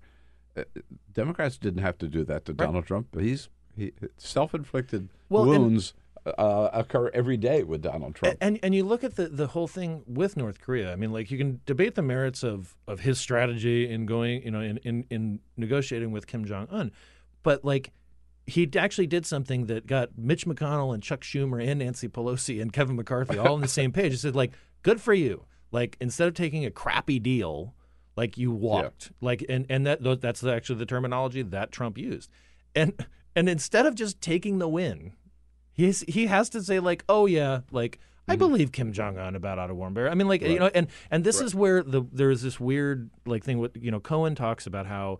Uh, in, in his testimony on Wednesday, in particular, he talked about how th- there's almost like a mob code in the way that Trump communicates. And, and th- when I th- when I heard about that, when I you know when and you and you also relate it to the way that he's dealt with uh, Mohammed bin Salman and his role in the death of Jamal Khashoggi in in Turkey, where you know Saudi agents dismembered you know an American resident and journalist. Uh, it, it's it's like this thing of like I don't know what happened to him. I guess he like walked into a truck or something. You know, I mean, I mean, it's it's just I don't go I don't get what this Warmbier guy did. I mean, I guess he just you know he should look both ways before he crosses the street in Pyongyang. You know what I mean? You know, it's just like so he so he snatched victory. You know, you know out of he, he snatched defeat out of the Out of the jaws, jaws of of victory. victory. Yes, Yeah. uh, in, in North Korea because all the storyline could have been I walked away from a bad deal, but it's I walked away from a bad deal and I gave cover to a murderous tyrant. Right. Uh, again, I'll circle back to Cohen, which is the question I ask you in terms of impact. Uh, it seems that one thing that Cohen did is basically charted a course for the Democrats Mhm. and the House Oversight Committee for the next couple of months. Right. Right. And and the, the Republicans missed their shot. Was at- he at- believable? I mean, Cohen. Cohen. I mean, the the Admitted. seems- he's an admitted liar. He's an admitted liar. Right. I mean, it, This it is. time. Yeah, and, and this is part of like the you know the Republican strategy to discredit him, of course. Which and, they and, spent seven right. hours trying to do. Right. And then and then Trump himself also sort of muddied it by saying like he was he lied about every single thing except for collusion when he was telling the truth when he said there was no collusion with Russia. so like it, it I think that you in- can't believe right, him, right? Except when he says something I like, Right. then you can believe him. It, as far as the public and voters, I don't know. I mean, it seems like everything's baked, you know, in, in, into the cake. I mean, the, the, the are the a forty percent of the country that, that approves of Donald Trump. Are they going to abandon him because they saw, you know, the says who guy, uh, like kind of, you know, joustled around in the oversight committee? Probably not. Are Democrats going to get any more fired up to vote in 2020? Probably not. Where it's significant is behind the scenes, and and this, you know, the the level of questioning, particularly from some of the junior members of the oversight committee, like Alexandria Ocasio Cortez, give her credit for this. They, you know, they're saying, well, what about this? And and that's just like pulling a little strand out, and and you know, when Cohen said that, you know, he's still talking to you know the the U.S. attorney in the Southern District of New York on an ongoing criminal you know proceedings that that must have raised some hackles you know in in the White House um, because they've already got Mueller and now you know they've got you know the New York then they got the New York Attorney General's office too looking at some of the stuff and they're going to continue talking to him and they're going to they're going to start calling people from the Trump organization in for testimony so I think that it's the more under the radar like legal cases and investigations, the stuff that is we, you know, as just as a sort of a consumer of news or or the, a casual observer Mhm. might, you know, say like, oh, that's that's pretty complicated. But I guarantee you, the you know, U.S. attorneys find this stuff fascinating. Oh yeah, Oh, and, yeah. and and, They'll and yeah, it looking will, at it very very closely. yeah. So I think ta- that's the big effect right there. Um, roll call uh, with a particular emphasis on covering Congress. You've been uh, uh, covering, of course, the, the vote in the last two days, two Yep. days in a row on gun safety legislation. Right. Haven't seen that in 25 years. Uh, So elections do have They, consequences. they do have consequences, and and I think that you know the you, you look at the you know th- that this was a promise that the, that the Democrats made. You know, the, and you know when it comes to things like background checks, which was the first vote, you know, the, the that was the the the big the arguably the more significant of the two pieces of Right. legislation. Um, like calling for you know background checks, and I mean that that's something that most people on every think, sale and Yeah. transfer. Right. And yesterday was to close this so-called uh, uh, Charleston loophole. Right. Uh, saying if the federal government didn't get its background check done in three days, then it'll extend it to Right. ten days. Right. You don't get the gun, Right, like just- the kid and the guy in Charlotte, Charleston. Charleston did. Yeah, and and uh, you know those the, if you poll people, you know, in the public, are- yeah. even gun owners, they're like, yeah, that makes sense. I mean, the, the, nobody. I- Right. I, don't. I don't. I can't imagine that too many reasonable people. I will say that uh, think that it's just a really good idea for anybody To be able to, buy any just, gun know, anywhere, Go, anytime. go up yeah. to a gun show and and just like buy like a, a bushel full of assault rifles, uh, with no no background check, with nothing. I mean, they're. Let's be, re, you know, honest too. This isn't going anywhere uh, in in the Senate, um, but you know, it wasn't too many years ago. It was 2013, I believe, that Joe Manchin, Democrat from West Virginia, and Pat Toomey, Republican from Pennsylvania, had a not dissimilar piece of legislation that they pushed, and they couldn't get it Couldn't get past it like this. the procedural. But box. you know, So- for Democrats, I mean, they're, they they they have promised that you put us in charge, right? Mhm. And we're going to move on these are these Right. issues, right? Right. And that's what they're doing. Right. And gun safety was one of them. Prescription drugs was another one. Campaign finance reform Right. and voting rights was another one. Mm-hmm. And on all three of those, at least, and probably more than I'm not thinking of, they have um, moved forward with legislation. Right. While other stuff may be going on, which I think is, is significant. Even if they don't get it through the Senate, they can say, "Hey, Give us more sh- senators." give us more senators, and then we'll get them Right. done. Right. Let's take a quick break here, um, and we want to talk uh, more about uh, the summit and uh, whether Donald Trump should have gone in the first place. About the Ottawa re- remarks by uh, by Donald Trump, which have driven Republicans and Democrats crazy. No better person to join us than Nahal Toosi, who's a foreign foreign affairs correspondent for Politico. Uh, we'll take a quick break, and uh, Jason stays. Nahal joins us, and all of you still there. We got another exciting half hour coming up. Stay tuned. Download our podcast, search for The Bill Press Show on iTunes, and remember to rate, review, and subscribe. This is The Bill Press Show. And on a Friday, March 1, indeed, the Bill Press Show, live from our nation's capital. Here in the studio with us, Jason Dick from Roll Call, as a friend of Bill through the entire hour. And we're now joined by Foreign affairs correspondent for Politico with a big story up this morning already. Nahal, Nahal Toosi, good friend of the program, and it's good to have you back. Thanks for having me. I mean, even you braved a little snow and sleet this morning. I mean, it wasn't too bad. I used to live in Wisconsin, so this is pretty easy. Yeah. it was just a little. Enough to wintry mix. To, it's it's the beautiful mix, wintry right. mix. Is right. that what we call it? Right. right.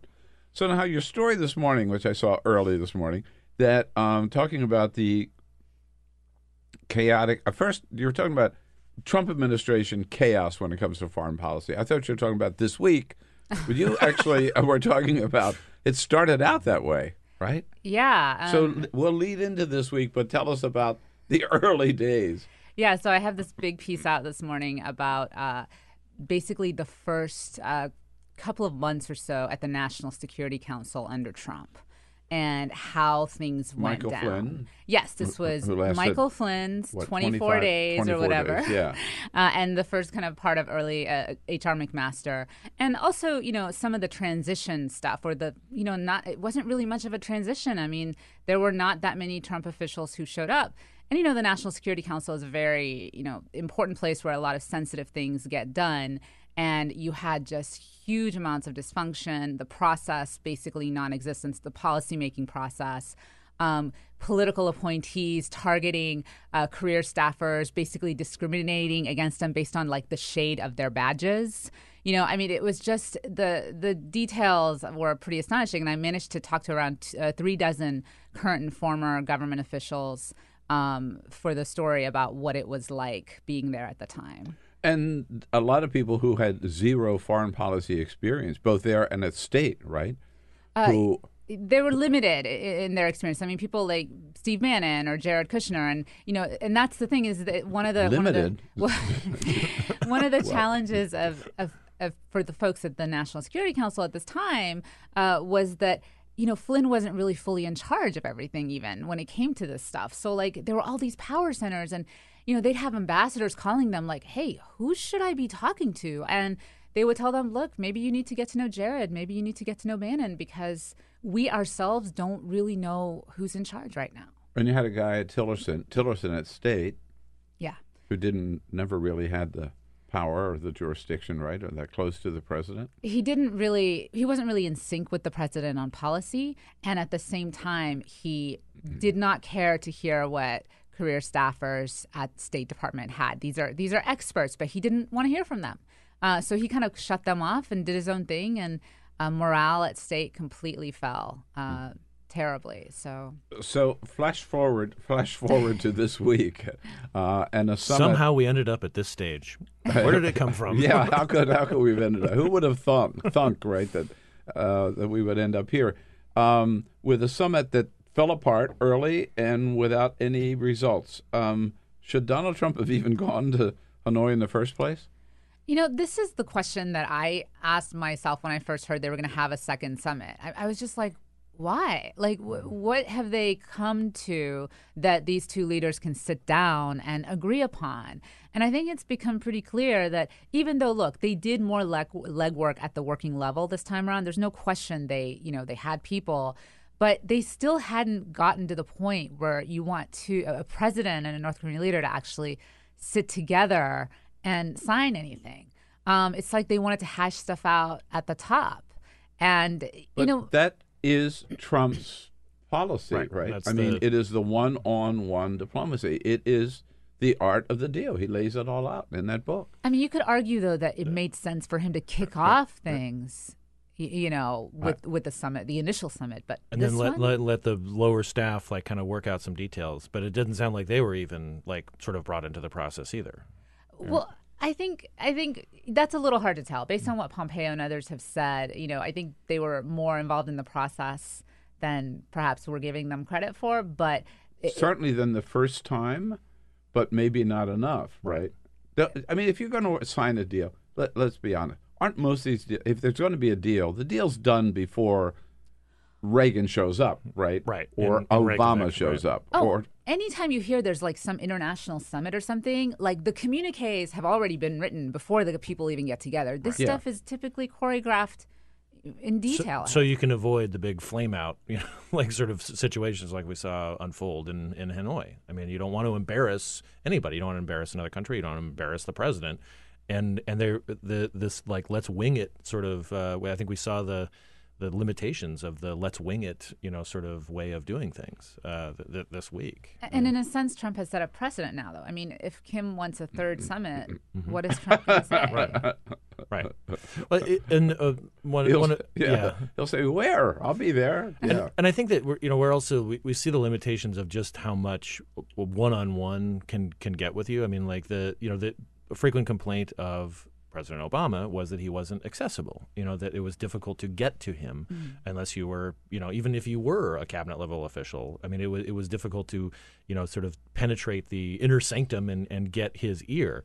Trump has you know taken sort of the opposite approach. I mean, it almost is this Lyndon Johnson sort of thing where you imagine him calling people from the bathroom or something, and and it, it just it to me it speaks to like well how much is a president's time worth? I mean you know earlier this week Mark Meadows the Republican from North Carolina who's been sort of one of the lead defenders of the president at least on the oversight committee against Cohen. Uh, you know, he boasted that he had talked to the president 300 times since he took office. Uh, you Wow. know, and and uh, you know, the and then mm-hmm. what my mm-hmm. colleague Niels Lesniewski at, at Roll Call had a sit down with Jim Risch, who's the Foreign Relations Committee chairman, and Risch said, like, I have disagreements with the president all the time, and I talk to him all the time. And it's and you start to think like, okay, if if people like Risch, who nobody outside of Idaho and like a few foreign policy people in Washington had heard of, you know, up until you know maybe hopefully this week more people have heard of him, uh, and and Meadows, who is in a small part of the you know the Republican apparatus, if they are talking to Trump so much, like like who else has demands on Trump's time? I mean, like does he? It just it just speaks like does he ever have time, some quality time where he like can filter out like all everybody who's like wants to you know meet with him? I mean, it just seems like that would run you ragged after a while. And imagine, I mean, the, the issue of time is important because, in a sense, he could really be running out of it too. Mhm. If he wants to get a North Korea deal or an Iran deal, I mean, remember he was going to get a better Iran deal, um, or any other, you know, legislative priorities or or anything he wants to get done. I mean, look, let's assuming he does not get reelected, he could get reelected, and then Easily. it's a different thing. Um, but you've got less than two years. You're going to be running for reelection, so the campaign's going to eat up a bunch of your time. Uh, if he is not reelected, he's going to be a lame duck, you know, toward the end as well. And then to top that off, I mean, then there's the investigations, Mm. uh, Mueller and others, and so who knows what's going to happen. So he, you know, he. He has. He doesn't really have that much time in many many wa- right. ways, and yet people are. You know, he's taking everybody's calls. So Well, oh, oh, uh, I want to get to the end of the summit. Um, what happened at the very end of the summit? Um, but first, I have I can't resist a little sidebar about Steve Risch. Or, uh, Jim- James Jim Risch. Risch. Yeah, Jim- Jim Risch, yes. There, there you go. Right on your nose. Is uh, Jim Risch. I was I was actually at a black tie dinner about a year ago in Washington, and there's this gentleman at the table, and somehow uh, Idaho was mentioned or something, and and uh, I said I'd only been there once, and he said, "Oh, that's too bad. It's a good state." I said, "Oh, you're from Idaho." He said, "Yeah," and I said, "Oh, okay, yeah." So, what are you doing in town? What do you do? You know, I said, "Oh, I'm a senator." I said, "Oh, you're a state senator?" And I was, Oh, no, He a said, state "No, I'm the US I'm the senator. United States senator." From, I'm from- the I was senior senator. I was so embarrassed. I had no idea. He could have been our waiter, and I would. Have at any rate, um, so um, he's a very nice man in person. he, he is. He is. No, and he invited me to come back to Idaho. Oh, he's the junior senator. That's right. Uh, Is it? Yeah. Oh, the, okay. Yeah. Sorry. Well, he's senator. Who is the senior senator? Uh, so Mike- um, Mike Crapo There you is go. the banking at, committee chairman. At the very end, uh, the um, the president holds a news conference to talk about what went wrong with the summit, and he is asked about um, touchy subject, Otto Warmbier, uh, Warmbier, and here is the president's unbelievable response. Have you in Singapore or here confronted Kim Jong Un about Otto Warmbier's death? I have. Asked him to take I have. responsibility. This is what long, but listen to to the whole thing here. call him your friend? I have, and I have, and I, we I have talked about it, and I really don't think it was in his interest at all. I know the Warmbier family very well. I think they're an incredible family. Uh, what happened is horrible. I really believe something very bad happened to him, and I don't think that uh, the top leadership knew about it. I got the prisoners back. I got the hostages back. and Otto was one of the hostages, but Otto came back in uh, shape that was not even to be talked about.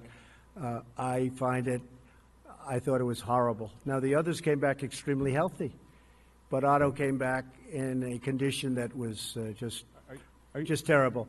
Those prisons are rough. They're Hmm. rough places, and bad things happened. Yeah. But I really don't believe that he was. Uh, he, he. I don't believe he knew about it. Did, did he say? Did he tell you that he did not? Uh, did Kim Jong Un tell you? He felt directly? badly about it. Did I he did speak to him. He he- felt very badly. But he knew the case very well, but he knew it later. And you know, you got a lot of people, big country, a lot of people, and in those prisons and those camps, you have a lot of people, and some really bad things happened to Otto. Some really, really bad things. Why- why are you But to he call him- tells me, he tells me that he didn't know about it, and I will take him at his word. Uh, and- yes.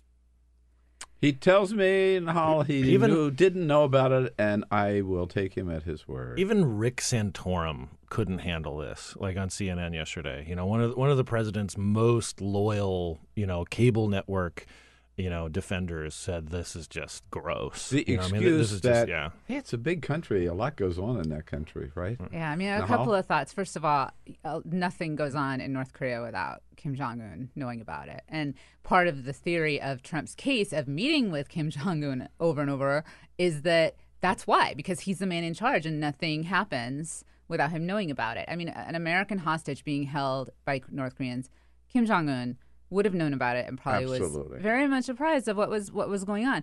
But look, there's one other thing though. I mean, and yes, this is a pattern with Trump. He says he, you know, effectively believes Mohammed bin Salman when it comes to the death of Jamal Khashoggi. He uh, takes Vladimir Putin at his word about, uh, you know, election interference. yeah, right?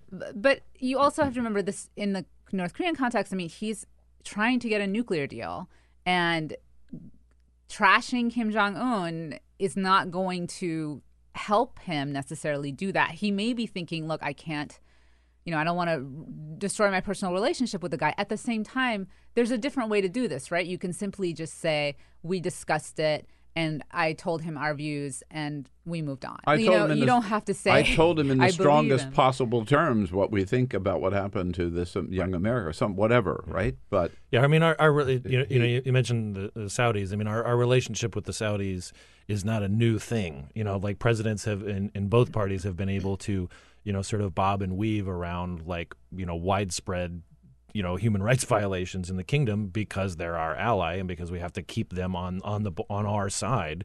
Uh, and there is a way to do this, like you said, but it's and and this is again where Trump just keeps talking, and it just makes it worse and worse and worse for him. That he, you know, he he, Uh. he not only he there's a way to like you said just dismiss it and just be like, you know, it's a really sensitive topic. You know, it's a it's a conversation that we had. It wasn't a very pleasant conversation, and but like the the bigger picture, we can't let it this, you know. Like Uh. kind of get away from us, but he just kept saying like, "Well, you know, he didn't know anything. It's a big country. Bad things happen in prisons, especially concentration camps." Like, you know, I'm just like, "What?" yeah, uh, I can't imagine how the Warmbier family feels today, uh, hearing the person they thought was their ally and, uh, and basically roll over. But you mentioned uh, MBS has come up a couple of times here. So this week, right, business as usual. Jared Kushner's over there meeting with Mohammed bin Salman, as if nothing ever happened to Jamal Khashoggi. Uh, I wonder if Mohammed bin Salman has a security clearance. Well, Donald Trump would give him one. Um, yeah, I mean, I mean, yeah, that whole story in the New York Times this morning, Jason and I talked about in the last half hour, where that he has Kushner has a security clearance only because the president ordered John Kelly and the White House counsel to get him one.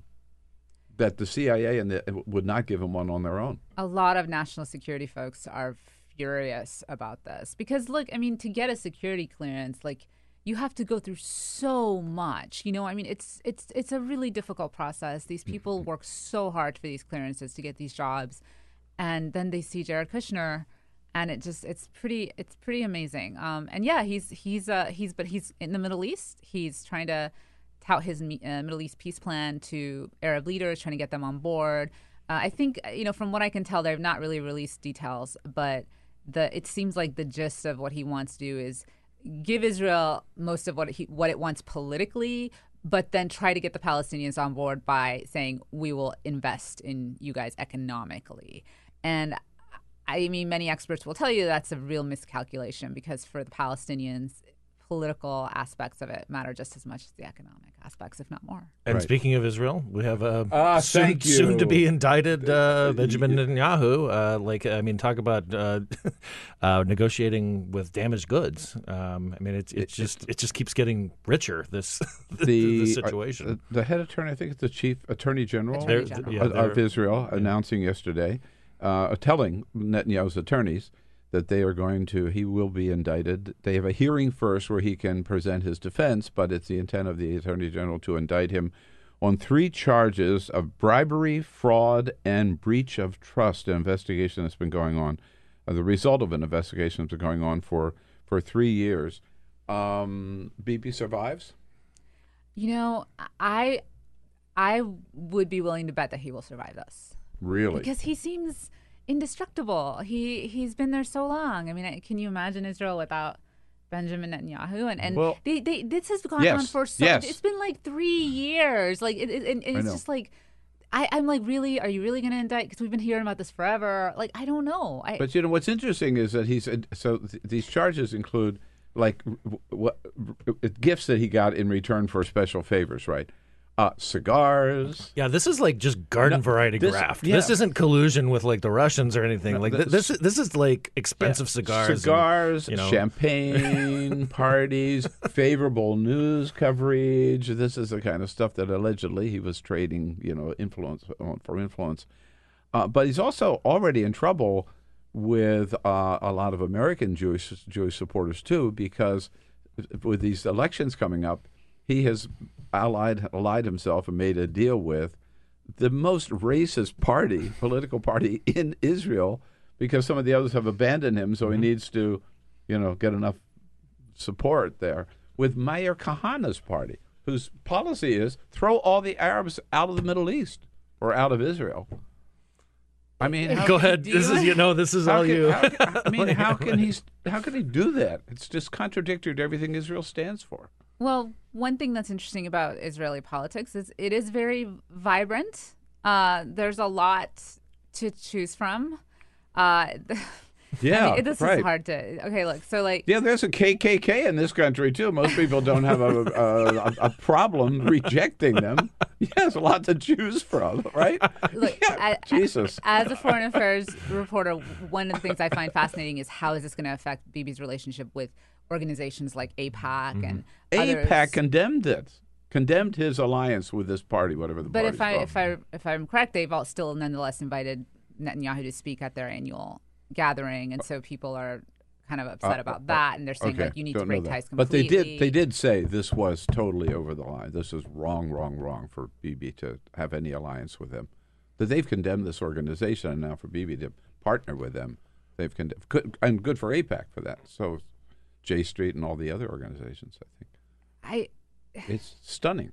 I think it shows what lengths a lot of people will go to to to, To stay in power, yeah. Yeah.